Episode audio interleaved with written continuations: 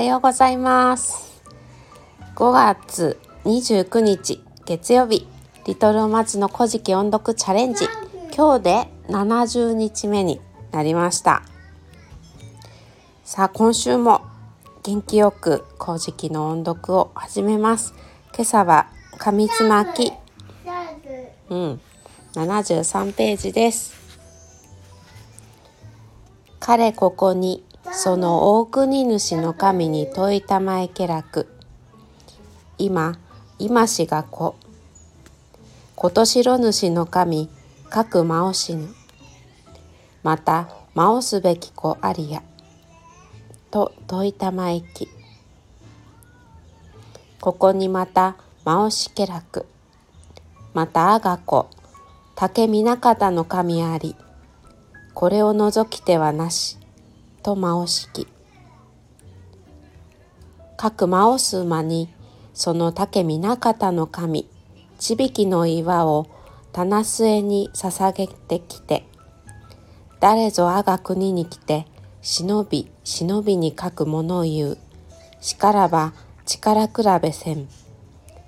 彼あ先にその見てを取らんと言いき、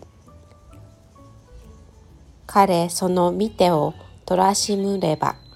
すなわち立ち火に取りなし、また剣は取りなしつ。なに？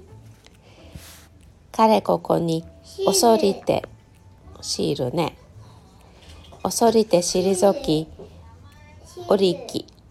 ここにその竹みなかたの神の手を取らんと恋返して取りたまえば、バカ足を取るがごとつかみひしぎて投げ放ちたまえば、すなわち逃げいにき。これで音読を終わります。ここからは自分のためのアウトプットをしていきます。はい、昨日は大国主の子供、八重子と白主の神がアマテラスの子供に国を譲りましょうと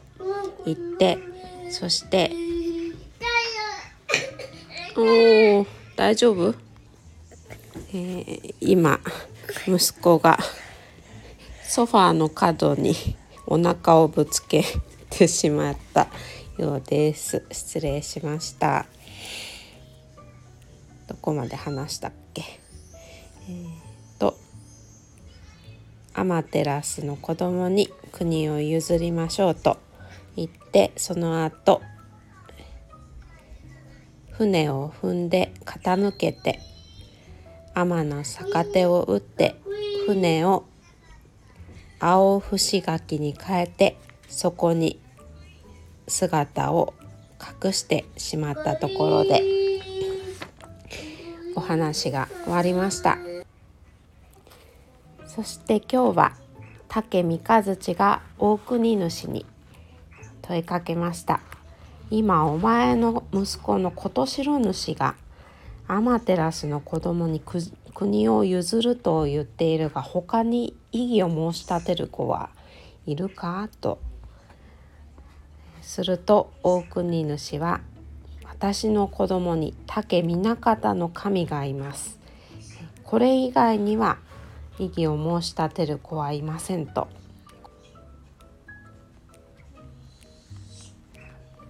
そこに竹みなかたの神がちびきの岩、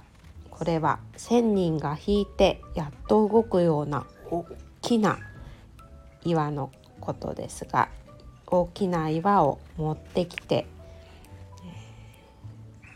誰が私の国に来てこそこそこそこそとこの国を乗っ取ろう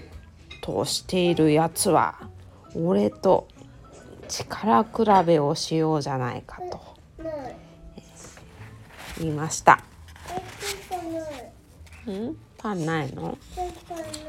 食べたからないね。うん。はいね。この子だと、お母さんグーグー。そして竹見中田が竹三日月の手を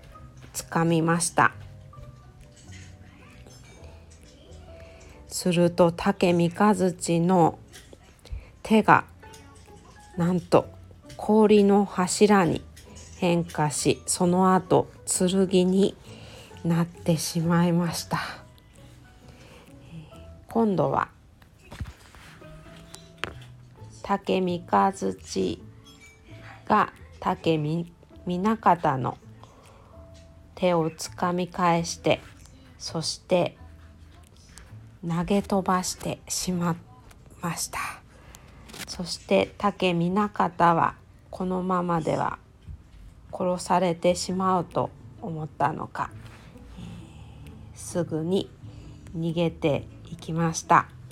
そこで今日はお話が終わりました。今日は朝ごはん、旦那さんがなんと珍しく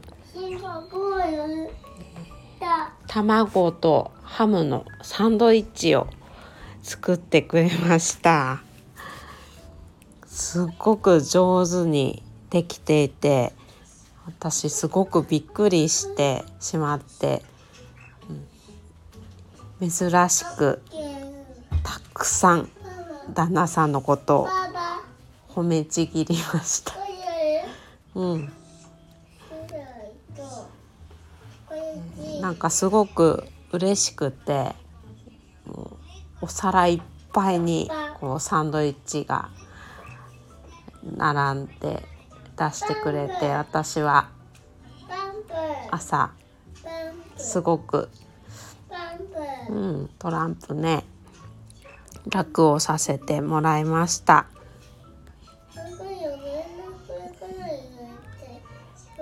最近ある方に子供は褒めて育てるように、そして、えー、自分の周りにいる人にもちゃんと褒めていくんだよっていうふうにアドバイスをいただいて、うん、で褒めて相手を褒めていくと相手が喜ぶでしょうって、えー、喜んでもらって気持ちよくなってもらうことが大切だよって教えてもらって、えー、今日まさにその朝ね、旦那さんが私のためにしてくれたことに対してちゃんとちゃんと褒めたというか、うん、ちゃんと気持ちを言葉で表して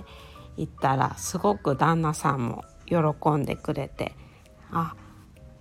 あの方が言っていたことってこういうことかなって思いました。うん、今日はすごくいい時間を過ごすことができました。はい、今週もいっしゅうかんよろしくお願いします。えー、今週はなんか台風の影響もあって、天気予報見ると全部雨マークで残念なんですが、元気よくいっしゅうかん頑張りたいと思います。皆さんにとって素晴らしいいっしゅうかんになりますように。今日もお聞きくださいましてありがとうございました。それではまた。またねーは。またねー。はい。はるちゃんとおすずがお届けしました。